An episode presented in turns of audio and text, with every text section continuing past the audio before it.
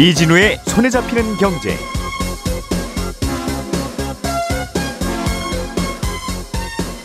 안녕하십니까 이진우입니다.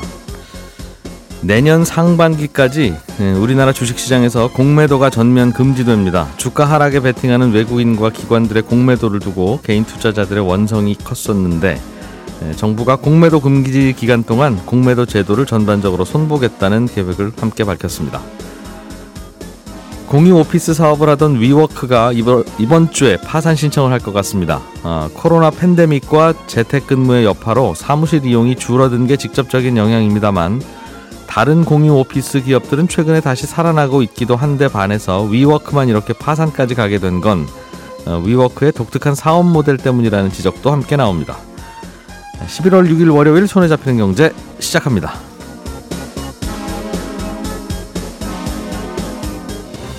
우리가 알던 사실 그 너머를 날카롭게 들여다봅니다. 평일 아침 7시 5분 김종배의 시선 집중.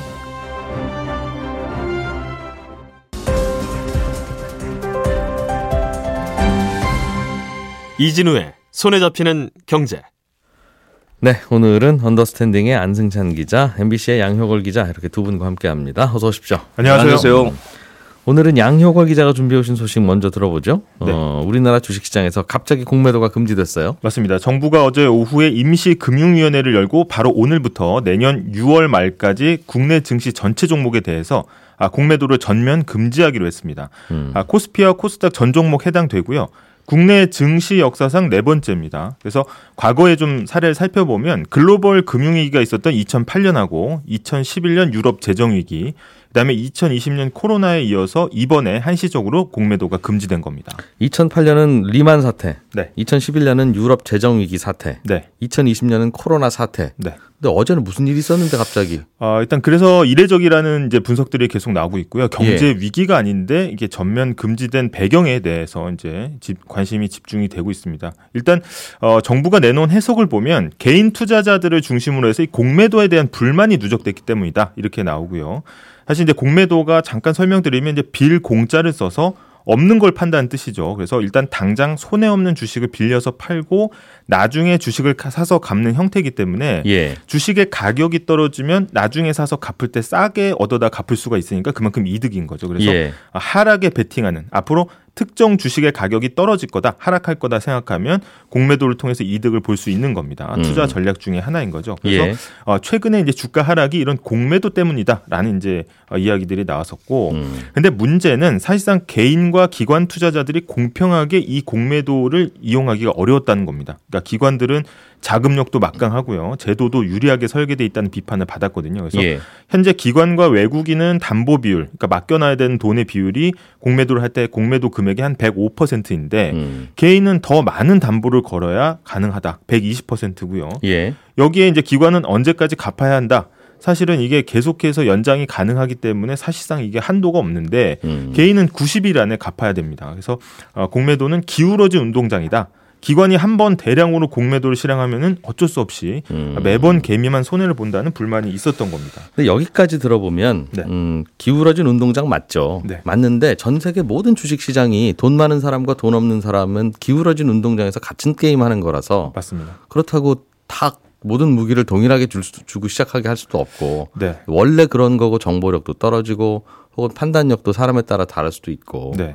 또 개인들은 펀드와는 달리 뭐 항상 주식으로 채워놔야 되는 것도 아니고 맞습니다. 손님이 돈 빼달라면 빼야 되는 것도 아니니까 약간 몸이 가벼운 것도 있기는 있고 맞습니다. 이게 이제 시장에서는 일단 자본주의 시장에서 이제 신용도가 높은 게 기관이나 외국인 쪽이기 때문에 예. 사실 이제 그걸 반영한 거다. 저희가 이제 신용도가 높으면은 이제 대출을 빌릴 때도 이자율이 낮잖아요. 그러니까 그런 것들을 반영한 아, 자연선 수치다 이렇게 이야기를 하고 음. 있지만 아, 사실 이제 개인 투자자들 입장에서는 한 번 이렇게 이제 어, 자금 쏠림 현상으로 해서 주가가 떨어지면 예. 예, 이제 피해를 볼 수 있다 이렇게 주장을 그래 하고 뭔가 뭐. 보완할 수 있는 방안이 있으면 하면 좋죠. 기울어졌지만 조금이라도 그 경사도를 좀 낮춰주면 나쁜 건 아니니까. 맞습니다. 예.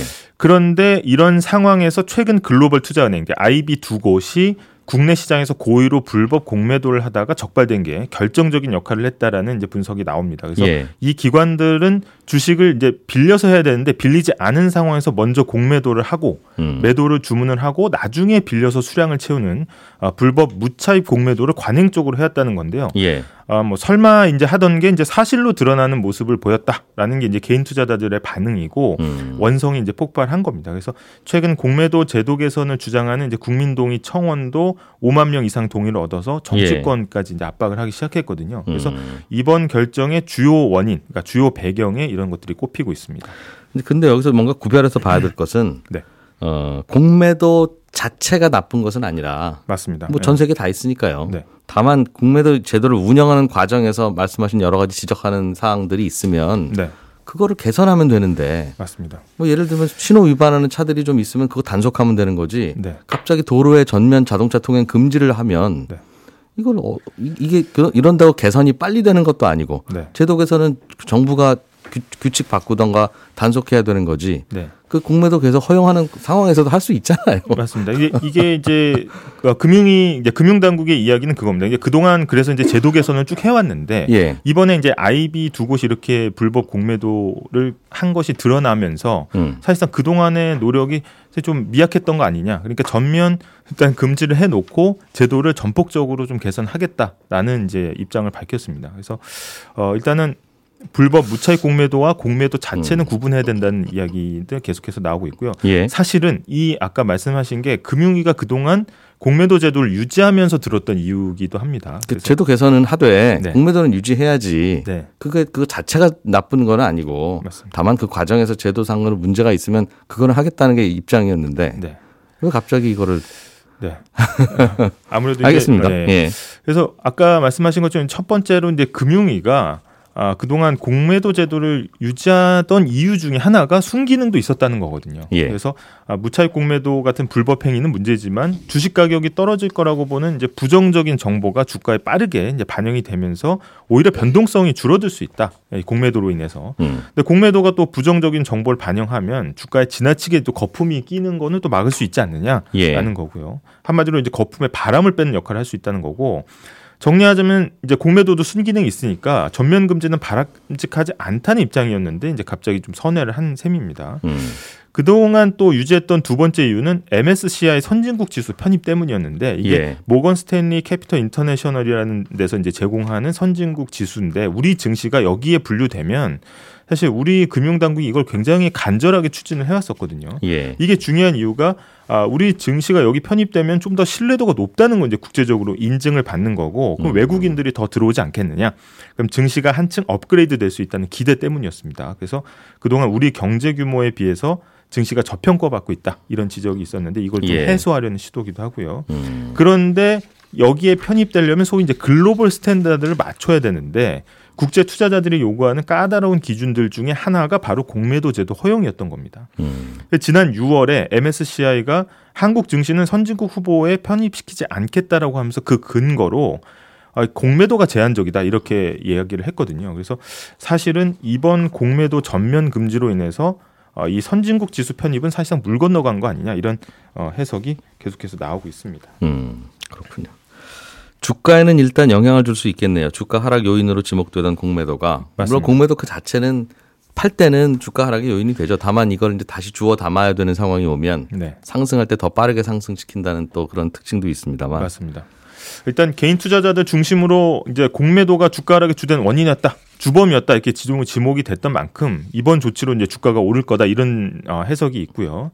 하지만 큰 효과가 없을 거라는 전망도 있습니다. 왜냐하면 아, 그동안 주가 추이를 보면은 공매도 잔고가 비슷한데도 주가가 많이 오르는 종목도 있고 예. 내리는 종목도 있었기 때문에 일정하지 않았다는 거고 자본시장연구원이 지난 2월에 펴낸 보고서를 보면 2020년에 공매도 전면 금지 조치가 있었는데 오히려 음. 시장의 가격 변동성은 더 커졌다. 그리고 거래가 위축됐다는 분석이 내- 분석을 나왔습니다.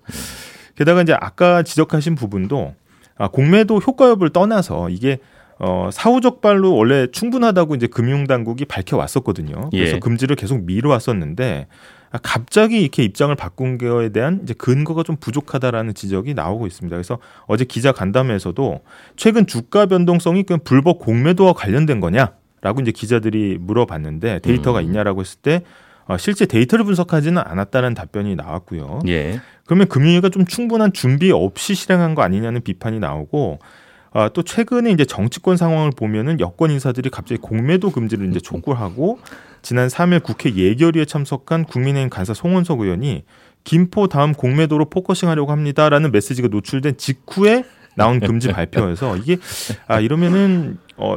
이 어떤 경제적인 논리보다는 여당의 총선용 의제에 금융의 기존 논리와 입장이 좀 흔들린 거 아니냐 이런 비판도 나오고 있습니다. 뭐 정치인들이 표를 의식하는 거는 뭐 왼쪽 오른쪽 다 마찬가지지만 네. 요즘 드는 생각은 그냥 12월에 빨리 총선했으면 좋겠다. 어. 다음 달에 그냥 빨리 끝내면 좋겠다 총선을. 네. 어, 그런 생각은 들고요. 음. 이 금융시장 특히 주식시장이 탄탄하게 움직이는 거 미국 시장 같은 그런 시장을 갖는 게 참 좋은 게 뭐냐면 네. 그러면 기업들이 돈이 필요하거나 할 때 시비를 발행하거나 혹은 뭐 유상 증자를 하거나 해서 금리가 오르든 내리든 안전하게 자금 조달을 할 수 있잖아요. 네. 주식시장이 탄탄하면. 네. 그러라고 우리가 이 요란한 주식시장을 운영하는 거 아니겠습니까? 그래서 그 주식시장이 안전 안정화되고 또는 뭐 선진화되고 하는 게 굉장히 중요한데 어, 공매도와 관련한 이런 부- 음, 이런저런 잡음들이 나오는 게 더 주식시장을 후퇴시키는 사안인지 네. 아니면 어느 날 갑자기 이렇게 공매도를 멈춰버리게 하는 게 주식시장을 더 후퇴시키는 사안인지는 좀 생각을 해볼 필요는 있을 것 같습니다. 네.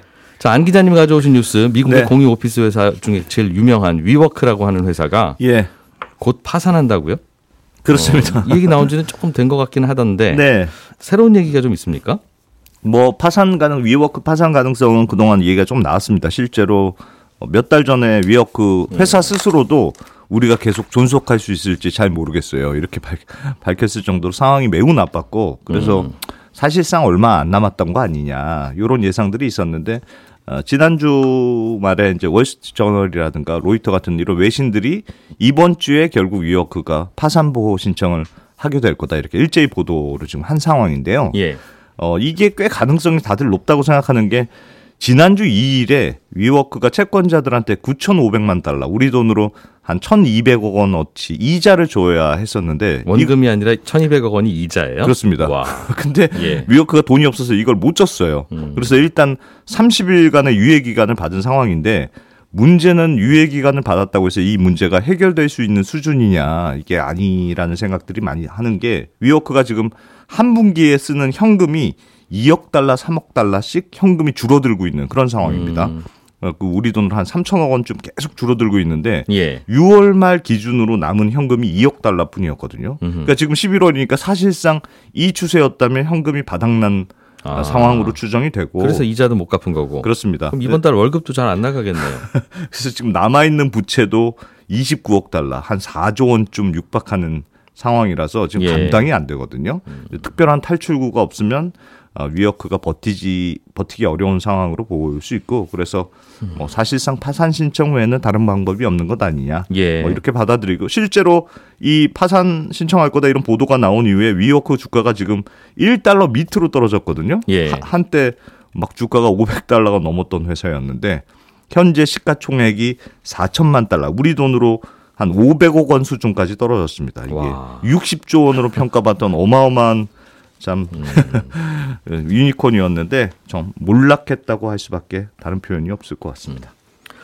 뭐 그동안 그 사무실 이용하기 좀 어려웠던 코로나도 있었고 예. 뭐 요즘은 재택근무를 많이 하기도 하니까 음. 그리고 요즘 뭐 미국에서는 상업용 부동산 공실률도 높고 여러 가지 안 좋은 소식 위워크 입장에서 보면 안 좋은 소식들이 많긴 네, 네. 한데 뭐 그래서 그렇다고 봐야 되겠습니까?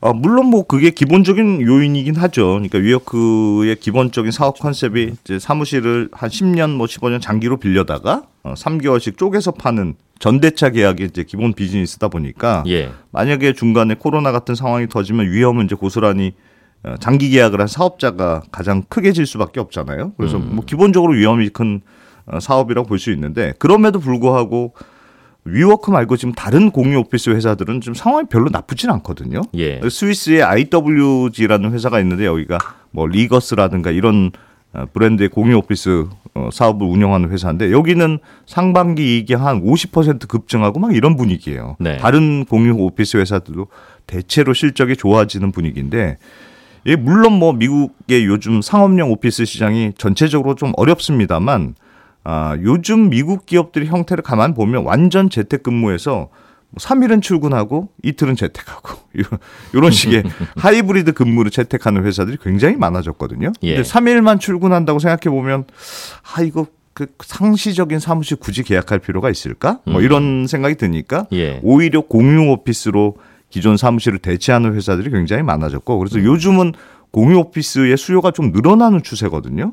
그러면 위워크도 같이 좋아져야지. 음. 네. 왜 위워크만 이렇게 갈수록 상황이 더 나빠지느냐 이게 궁금할 수 있는데 어, 일단 위워크는 영업 방식이 조금 다- 차이가 있습니다. 무슨 말이냐면 위워크의 경우에는 자기가 전부 임대해서 인테리어 비용도 초기 싹 자기가 다 들고 그리고, 그리고 그 이후에 이제 짧게 임대를 주는 방식이어서 예. 잘 되면 위워크가 혼자 먹고 음. 만약에 중간에 코로나처럼 큰 일이 생기면 뭐 공실이 생겼다 그럼 그 리스크는 고스란히 혼자 떠안는 그런 구조거든요. 그러니까 예. 굉장히 high risk high return 방식의 사업 구조입니다. 그러니까 자기가 다 투자하고 버는 그렇습니다. 돈도 자기가 다 먹는. 그렇습니다. 근데 모든 사업이 대체적으로 그렇지 않나요? 근데 다른 공유 오피스 회사들은 지금 어떻게 하고 있냐면 예. 매출 공유 방식이라고 해서 건물주하고 매출을 나누는 방식으로 지금 구조가 돼 있거든요. 그러니까 건물주한테 뭐 보증금 우리가 안 냅니다. 인테리어 비, 비용도 건물주가 좀 일부 부담하세요. 이렇게 한 다음에 대신 월세가 들어오면 건물주하고 아. 일정 비율로 나눠 먹는 그런 음. 구조로 돼 있어요. 그러니까 초기 비용 안 들이고. 그렇습니다. 이렇게 이렇게 하면 내가 먹는 건 좀 줄어도 초기 비용을 최소화할 수 있으니까 음. 특히나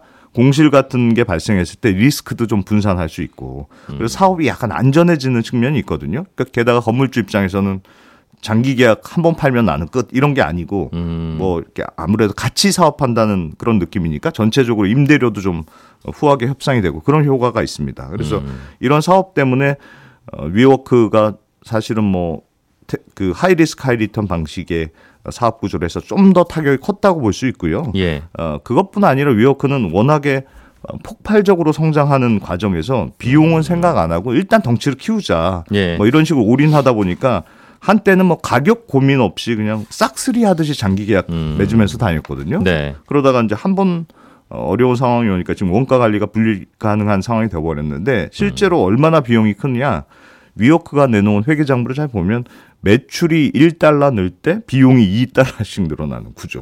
그러니까 이거는 뭐 기본적으로 이익이 날 수 없는 구조로 짜여져 있고요. 그동안 그동안 이제 투자 자금으로 계속 사업을 그렇습니다. 벌여오다가 그렇습니다. 투자가 끊기니까 네. 그래서 코로나 같은 게 왔을 때 이제 위워크도 워낙 어려워졌고 뒤늦게 좀 후회가 되니까 네. 어, 그동안 지점도 좀 줄이고 어, 그 부동 건물주하고 재계약 협상도 하고 그런 식으로 운영은 해왔어요. 예, 근데 예. 기본적으로 장기 계약 맺으면서 뭐 최소 몇 년치 임대료는 보증금으로 낸다 이런 음. 조항들이 워낙 많아서 열심히 줄인다고 줄여도 지금 전체 음. 임대료 줄인 게 5%도 안 되거든요. 그러니까 뒤늦게 정신을 차려도 뭐 비용이 별로 음. 줄어들 여지가 없었다 이렇게 볼 수 있습니다. 위워크를 제외한 요즘 다른 공유 오피스 회사들은 건물주하고 우리가 동업하고 있는 거군요. 그렇습니다. 그러니까 건물주한테 빌려서 우리가 알아서 할게요가 아니라 예.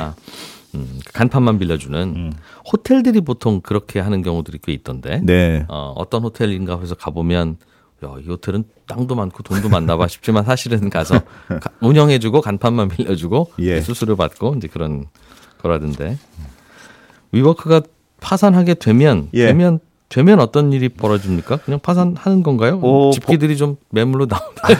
뭐 아닙니다. 그 예. 법원은 이게 정확하게는 챕터 11이라고 하는 걸 신청하게 되는데 우리로 예. 치면 법정 관리하고 비슷한 것이거든요. 음. 그러니까 법원의 관리하에 구조조정이 진행될 거다 이렇게 보면 되실 것 같고 음. 대신에 이제 그 전에 대출금에 대한 채권자의 권리 행사 요게 중지가 되거든요. 그러니까 예. 이 말은 건물주들한테 위워크가 어, 이제 줘야 하는 임대료 요게 음. 이제 동결된다는 뜻이니까 아, 갑자기 계약이 멈추거나 혹은 아. 위워크가 계약한 오피스들이 한꺼번에 나올 수 있다는 아, 위, 뜻이어서 위워크도 다 방빼 그렇게 되니까 그렇습니다. 위워크 입점하고 있던 빌딩들이 또 거기에 그만큼 공실이 생기겠군요. 예, 그렇습니다. 지금 뭐 뉴욕 아. 맨하탄만 하더라도 위워크가 뭐 최대 임대 사업자거든요. 예. 뭐 그게 미- 맨하탄 내에서만 한 19만 평쯤 되니까 어, 엄청난 어, 사업자인데 다 물량이 나오면 미국 산업용 오피스 상업용 오피스 도 한바탕 어, 또 혼란이 오지 것이다. 않겠느냐 뭐 이런 걱정이 나옵니다. 예, 우리나라도 한 20곳 정도 위워크 있다는데 이것도 또 갑자기 또 영향을 줄 수도 있겠네요.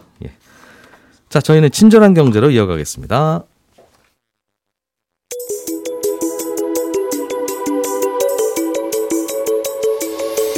경제를 생각하는 사람들의 즐거운 습관, 이진우의 손에 잡히는 경제를 듣고 계십니다.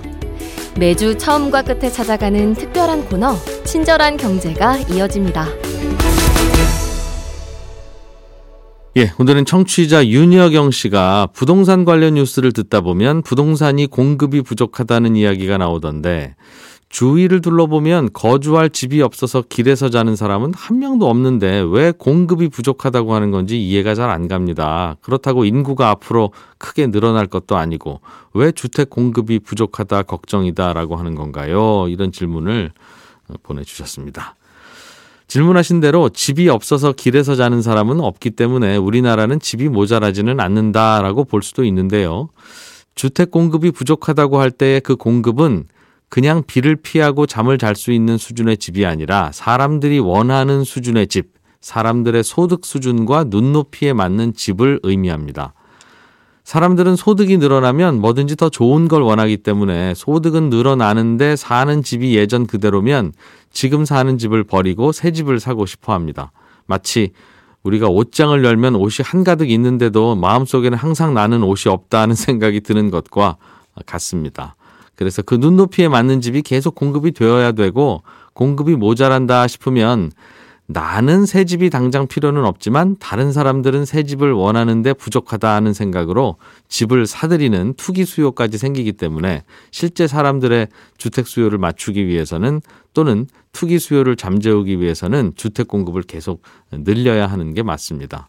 길에서 자는 사람이 없으니까 주택이 필요한 사람은 한 사람도 없다는 계산도 맞겠지만 지금 살고 계신 집이 너무 마음에 들어서 나는 나보고 더 좋은 다른 집을 골라서 그냥 가지라고 해도 내가 지금 사는 집을 선택할 거야 라고 생각하는 사람은 거의 없거든요. 누구나 지금 살고 있는 집보다 좋은 집에서 살고 싶어 하기 때문에 주머니에 돈이 좀 생기든가 이자율이 낮아져서 대출이 좀 수월해지든가 하면 집이 있는데도 새 집을 사려고 다들 달려듭니다. 그리고 우리나라 주택은 수명이 길어야 50년이니까 50년 동안 주택을 안 지으면 우리나라에는 집이 한 채도 안 남게 되잖아요. 우리나라 주택이 대략 2천만 어, 채 정도 되니까 1년에는 약 40만 채씩 낡아서 사라지는 셈입니다. 그러니까 최소한 그 정도는 계속 새로 지어져야 되는 거고요. 그런데 부동산 경기가 좀 나빠지면 새 집이 안 팔릴까봐 다들 겁을 먹고 착공을 하지 않아서 주택 공급이 줄어들고 그런 기간이 길어지면 주택이 부족해지는 그런 원리입니다. 질문 보내주신 윤여경 씨께는 저희가 준비한 기프티콘 선물로 보내드리겠습니다. 예, 이렇게 궁금하신 내용들 친절한 경제 게시판에 남겨주시면 제가 자세하게 조사해서 답변 드리겠습니다. 지금까지 이진우였고요. 저는 내일 아침 8시 30분에 다시 찾아오겠습니다. 함께 해주신 여러분 고맙습니다.